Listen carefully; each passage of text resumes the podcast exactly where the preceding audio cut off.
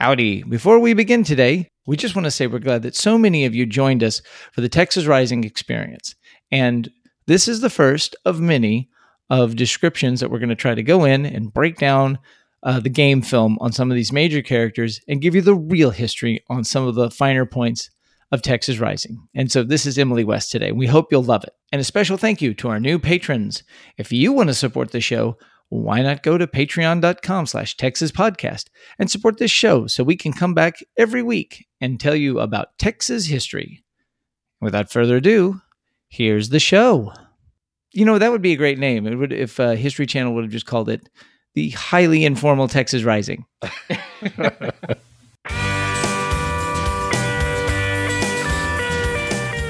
Howdy. You're listening to come and take it a talk show about texas by texans where three friends born and raised in the Lone Star State share our views on the history, culture, and just what it means to be Texan. I'm Mike Zolkowski. I'm Sean McIver. And I'm Scott Elfstrom. There's a yellow rose in Texas that I am going to see. Nobody else could miss her, not half as much as me.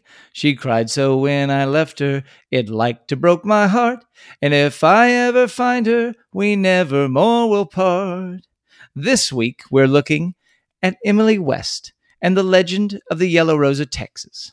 But first, what's your favorite item to purchase at a Buc-ee's? Well, um, they've got a lot of great things at Buc-ee's. Um, but one of my favorite things to get there is their BLT. It's their Texas BLT that's got a big, it's on Texas toast and it's got big thick slabs of smoked bacon and kind of a some kind of herb mayonnaise that's just delicious. Mm, herbs. Well, I'm going to go with the Bucky Bites because they're caramely and delicious. Well, you know, I uh, I just realized I I don't know that I've ever stopped in a Buc-ee's or bought anything there. Well, you've never been to Six Flags either, but that didn't stop you from talking about it. Throughout June, we spent a lot of time recapping the History Channel's Texas Rising miniseries. And one of the key characters in this series was Emily West, played by British actress Cynthia Addai Robinson.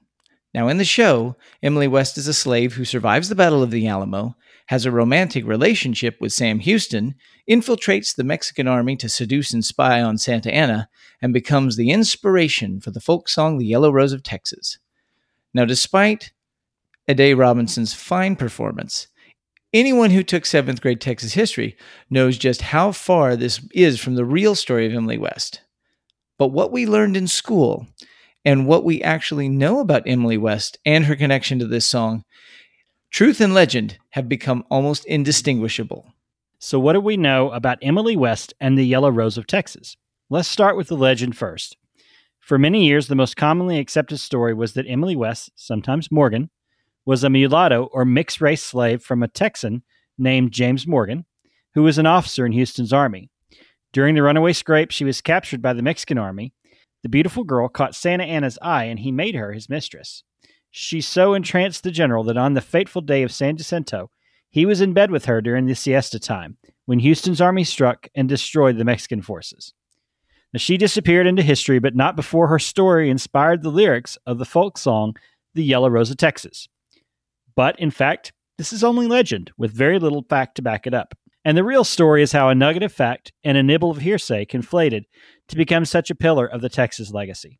The earliest reference to the idea that Santa Anna's defeat at San Jacinto was the result of him being in flagrante delicto was from the diaries of English ethnologist William Bollaert, who visited the Republic of Texas in 1842.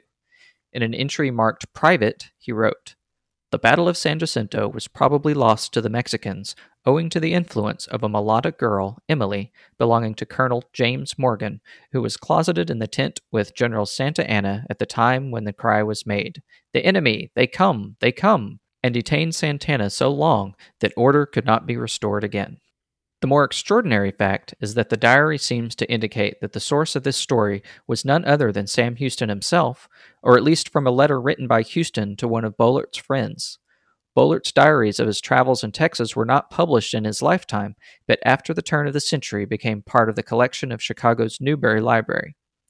Texas historians were aware of the journals and occasionally referenced them for other academic work, but in 1956, at the height of Crockett Mania, they were published as William Bollaert's Texas, and they were very popular. This is the point where this story enters the popular imagination. One of the people who latched onto this book and the story was a publicist for Texas A&M University, a former journalist, and an amateur historian named Henderson Shuffler. What a great name, by the way, Henderson Shuffler. Yeah. Shuffler was fascinated by this story and was convinced it was true and that this, quote, unsung Texas heroine should be sung. He looked into the various folk songs, including Will You Come to the Bower, an old Scots Irish folk tune that was well known to have been sung by the Texans at San Jacinto. But he soon focused his attention on the Yellow Rose of Texas, which had become a hit the previous year for country singer Mitch Miller. He reached out to folklorist John Lomax Jr., with the idea that this song grew up around the stories of this girl Emily, who must have been a mixed race or yellow as they were sometimes known at the time. In a letter to Lomax in 1960, he said, If there is not, as I still suspect, a remote connection between the story of Emily and the original folk version of the Yellow Rose of Texas, then there well should be. the problem with this theory is that there's not a shred of primary evidence that the song is related to Emily. The earliest printing of the song was in 1853 when it was published by the Christy Minstrel Group in Christy's Plantation Melodies number 2. The original published lyrics, warts and all y'all, this is a minstrel song. Um, it goes, There's a yellow girl in Texas that I'm going down to see. No other darkies know her, no darky only me. She cried so when I left her that it like to broke my heart. And if I only find her, we never more will part. The chorus says, She's the sweetest girl of color that this darky ever knew. Her eyes as bright as diamonds and sparkle like the dew. You may talk about your dearest May and sing of Rosalie, but the yellow rose of Texas beats the bells of Tennessee. Where the Rio Grande is flowing and the starry skies are bright, she walks along the river in the quiet summer night. She thinks if I remember when we parted long ago, I promised to come back again and not to leave her so. Oh, now I'm going to find her, for my heart is full of woe. We'll sing the song together that we sung so long ago. We'll play the banjo gaily, and we'll sing the songs of yore, and the yellow rose of Texas shall be mine forevermore. Now, there's no evidence anywhere that this wasn't the first version of the song, but it wasn't until recently that evidence did come out that the song was actually written by a minstrel banjoist and composer named John Kelly. Now, whatever the case, it wasn't a folklore song, it was a song written for a minstrel troupe. Over the years, the lyrics changed here and there. In 1858, the standalone sheet music was published with changes to the first line, making it there's a yellow rose in Texas to match the other part of the song. And during the Civil War, there were entire stanzas added to the lyrics, and the connotations changed from being the first person perspective of a slave to just a general person from Texas or wanting to go to Texas. Over the years, uh, it was recorded by country singers such as Roy Rogers, Gene Autry, and even Elvis Presley. The song did become indelibly linked with Texas, though. In 1892, Governor James Hogg wore a yellow rose in his lapel when he ran for re election, and by the turn of the century, most references to race were removed from the song. Still, in no version of the song at any point before the 1950s is there any reference to Emily, Santa Anna, San Jacinto, Sam Houston, the Texas Revolution, or any particular person at all. In fact, the only Texas reference besides saying the girl is in Texas is to the Rio Grande, which, to everyone but the producers of Texas Rising or to Steven Spielberg, is hundreds of miles away from anywhere that the Texas Revolution was fought. Texas geography, y'all. well, this didn't deter Shuffler at all. He related his theory to his friend journalist Frank Tolbert of the Dallas Morning News, who wholeheartedly published the story as a fact in his popular book, quote, An Informal History of Texas in 1961. Very, he wrote, very informal. Apparently. Highly informal. highly informal. You know, that would be a great name. It would if uh, History Channel would have just called it the highly informal Texas Rising.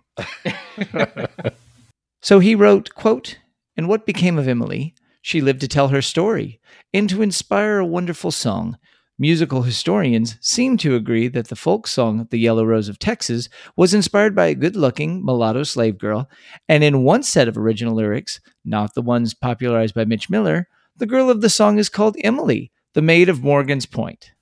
No. Well, good news, no. folks. Journalism isn't dead. no, no, no, it's not. well, Unfortunately, there's not a single shred of evidence for any of this. Uh, Tolbert later said that Shuffler and Lomax were the sources of his claims, but he never actually produced the original set of lyrics and that substantiated any such link. And nor could anyone produce any evidence that there was any such thing as, quote, Emily, the maid of Morgan's Point. Still, even as other scholars questioned the veracity of the story, others took up its defense.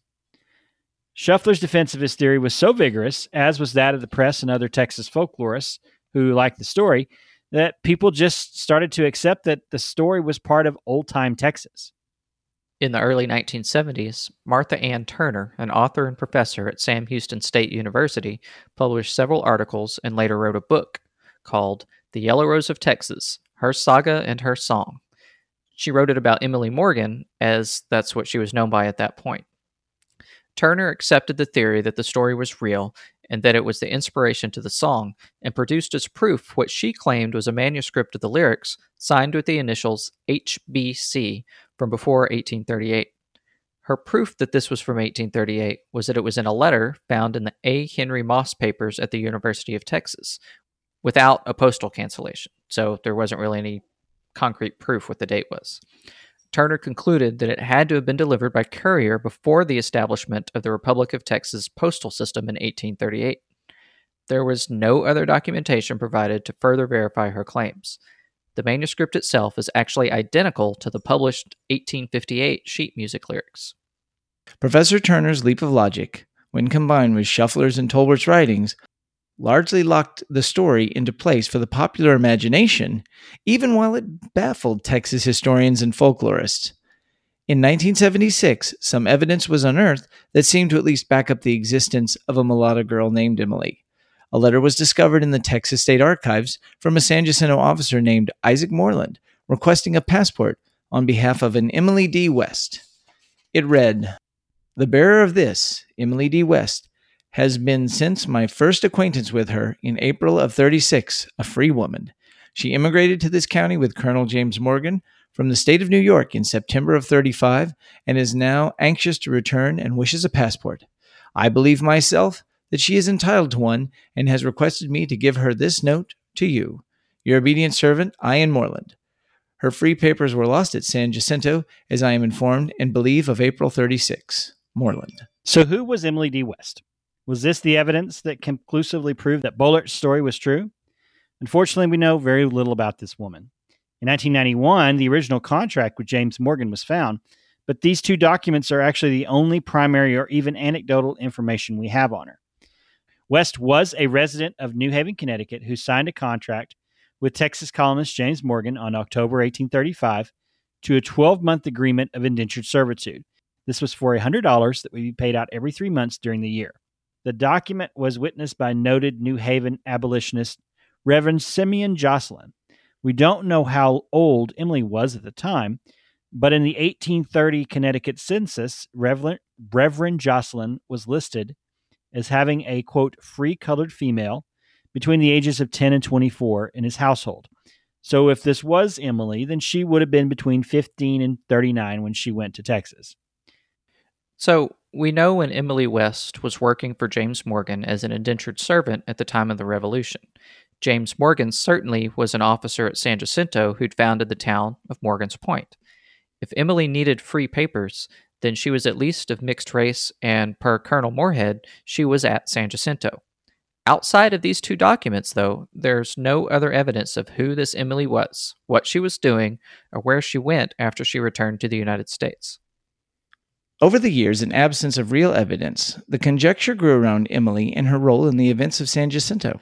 Morgan was a shareholder, along with Texas's first vice president and former Mexican politician Lorenzo de Zavala, in the new Washington Association, which built a hotel and some warehouses on Galveston Bay near the San Jacinto battle site.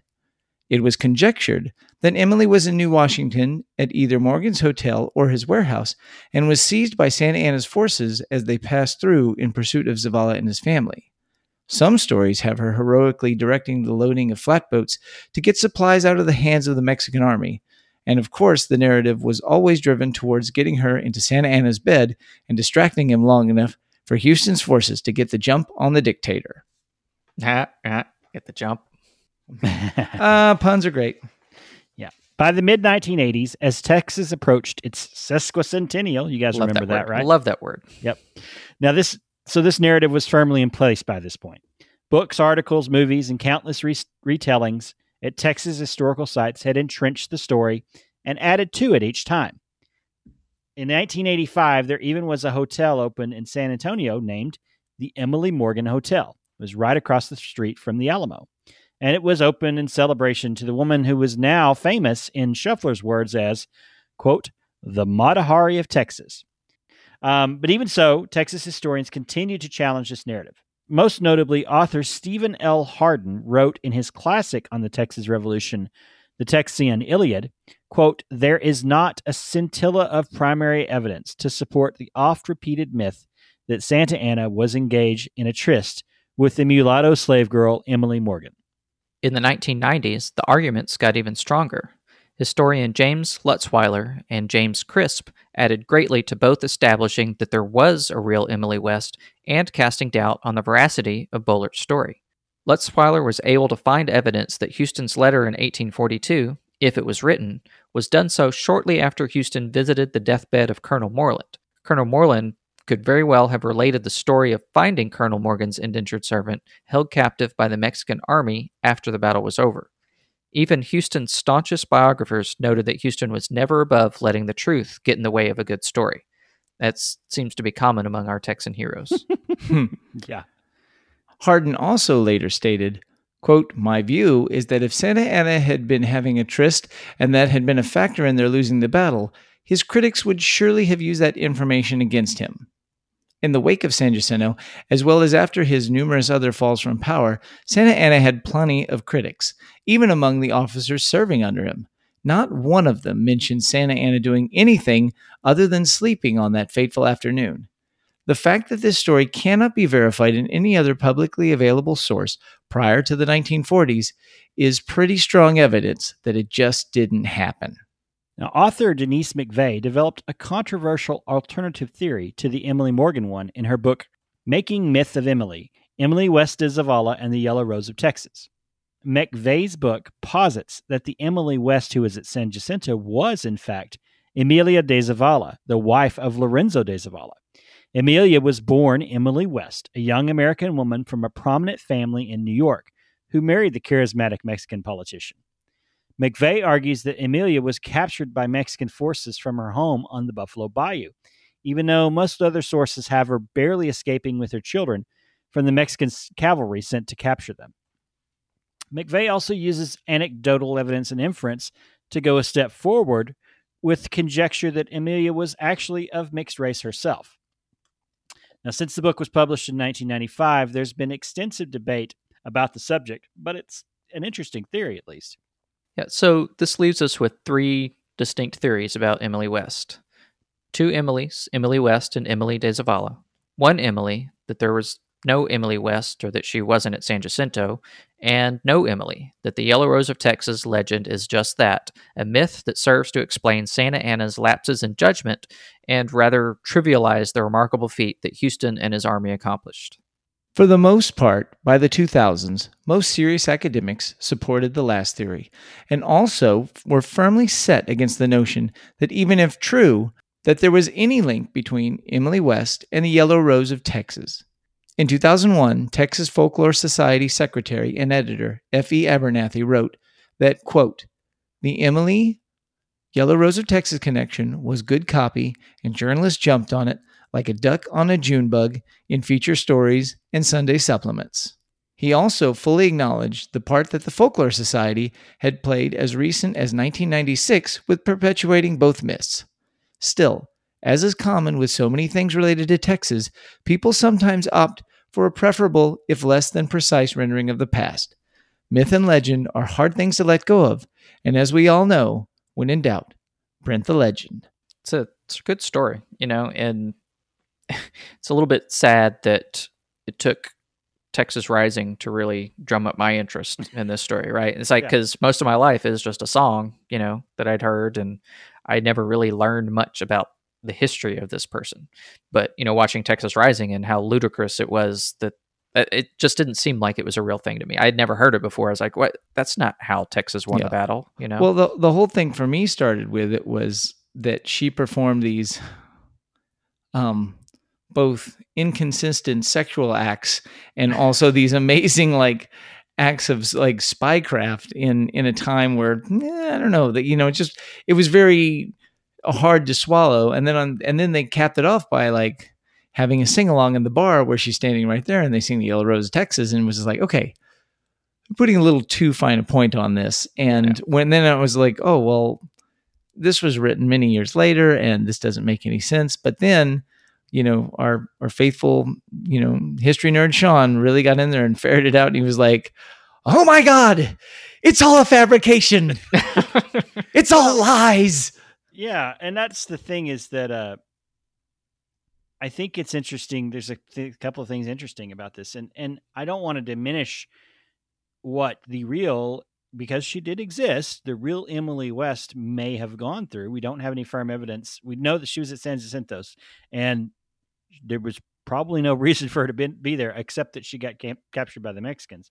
So we don't want to diminish that. She probably suffered a great ordeal in that whole experience, but um it, it just is it was such a logical leap i think it's more fascinating the story is the story that's really the fascinating story and the, and the creation of a texas myth that you have the all the evidence for the literal creation of a texas myth well and that to me is fascinating Yeah, and I think it's if nothing else, it's an interesting uh, confluence and coincidence of events, right? It's like here's this real person, Emily, that kind of was tangentially related to events that was happening at the time, and then there just happens to be this minstrel bar song, basically, Mhm. that came out about the same time, and it.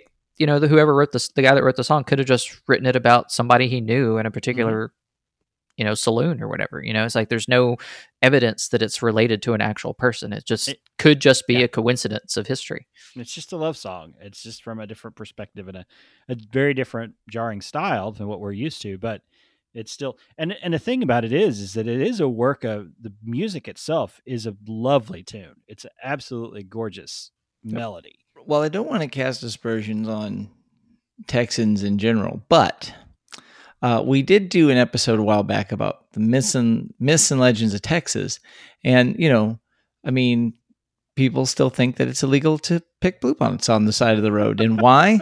because that's what their teacher told them when they were in Yeah. grade school, Right. and, and and there's so many of these things that we we learned about just doing this project, uh, where it was like, oh, I always thought that you know this was that way for this reason that I was taught about, and you learn that oh no, it's it's like a a, a generational game of telephone.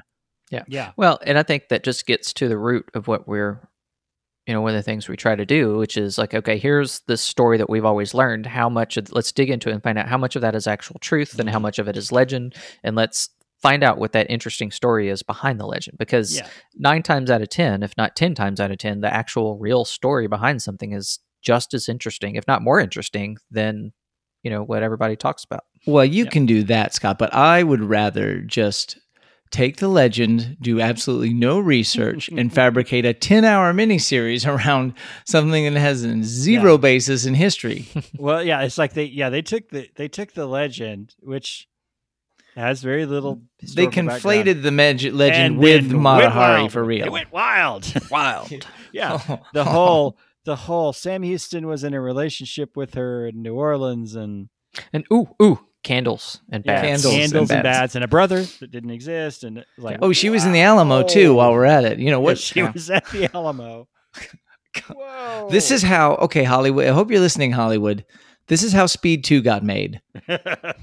Let's do it again on a boat. What? We can't get that guy. Let's get someone else. Let's add it. Let's make it bigger and more exciting. yeah. No, I so I I do understand and I appreciate what you said, Sean, about there there was a real person, probably, maybe, and if she did, she suffered greatly, and we should not diminish that sacrifice. However, like, wow, what an interesting what an interesting little tiny myth that has got blown into the legend that has been spun into what is considered a historical truth. Yeah. Well, and to Yes, I'm I'm very impressed with the website of the Emily Morgan Hotel because they do have a little page about the history of Emily Morgan. They t- they say that you know she's Emily West, they, and they do put out there that it's probably as much legend as anything else. So they, was- they at least they at least don't. th- There's a lot of sites out there that perpetuate uh, to perpetuate the myth. I, there's there's ones there's a couple of things I've seen that actually seem to be printing um, the story from a couple of fictional books written in the 1980s about her uh, children's books, including one with another slave boy who uh, who told Sam, Sam Houston that the Mexicans were si- having a siesta, and he said, "Well, I'll catch him napping or something," and like, but it was printed as fact. So if you're going to take your stuff from a historical fiction from the 1980s, you probably want to do a little more research. The other thing that really shocked me then um, was when you came back with the connection uh, to Zavala. Mm-hmm. And then oh there's a another person with almost the exact same name who was in the exact same area Yeah. and may have been involved so i just will without a time machine are we ever going to know the answer to this is there some mystery document rolled up in a dusty like knotted pine tree It- somewhere in east texas that yeah. will get unearthed It's entirely possible. I mean, uh, Bollaert's diaries sat. He didn't ever publish them in his lifetime, and it wasn't until the after the turn of the century that it was even read by anybody outside of his family. and it was And in in- Chicago. It wasn't in it was Texas. yeah, it was in Chicago. It was actually the first first time this made it into the academia. This story was a footnote in a very small print run book about Gail Borden, and uh, but um, so that's set for nearly you know nearly a century after it was written before anybody actually read it. The document, uh, the document that that from Moreland was not unearthed until seventy six. The the contract for indenture servitude till 91 so it is entirely possible that there's a document there's a diary or a hey look you guys from pickers from american pickers or from uh, from storage wars keep your eye out for old texas documents and maybe if you can prove that yellow rose of texas was inspired by emily west then or or emily de zavala then go for it and knock Yep. yourself out i'm sure the history channel will play a big bounty for that Prove us wrong, America. especially if you can prove that Emily West was in a relationship with Sam Houston, because that's the kicker right there. Em- then they can say, "Look, boy oh Texas oh boy Rising was history." oh man Or if you can find, yeah, or if you can find Bigfoot's wrist clasp, that would Yeah. be useful as well. Uh, yeah, Texas Ranger jewelry on the next. Come and take it. uh, well, this has been a great look at um, of one of the major characters of Texas Rising, who is actually a fairly minor footnote of history for the longest time. But, but we Um, do think we do think that Cynthia Addai Robinson was wonderful. At least I did. I thought she was very no, very she good in the show. again. I'm uh, I'm going to say one little thing on this, and this is I think agreed between all of us is that Texas Rising, great casting director. You did a great job Yes. casting these people, Yes. and these were fantastic actors who were given direct to work with from a historical point of view.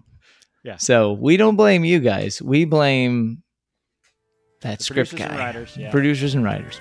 That wraps things up for today. You can find notes and links from today's show at brainstable.com.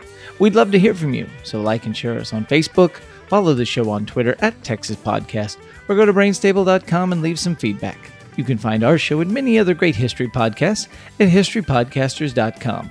Why not follow us individually? I'm on Twitter at Mr. Java. I'm Max Sean with two N's. and I'm Scotticus. You love this show.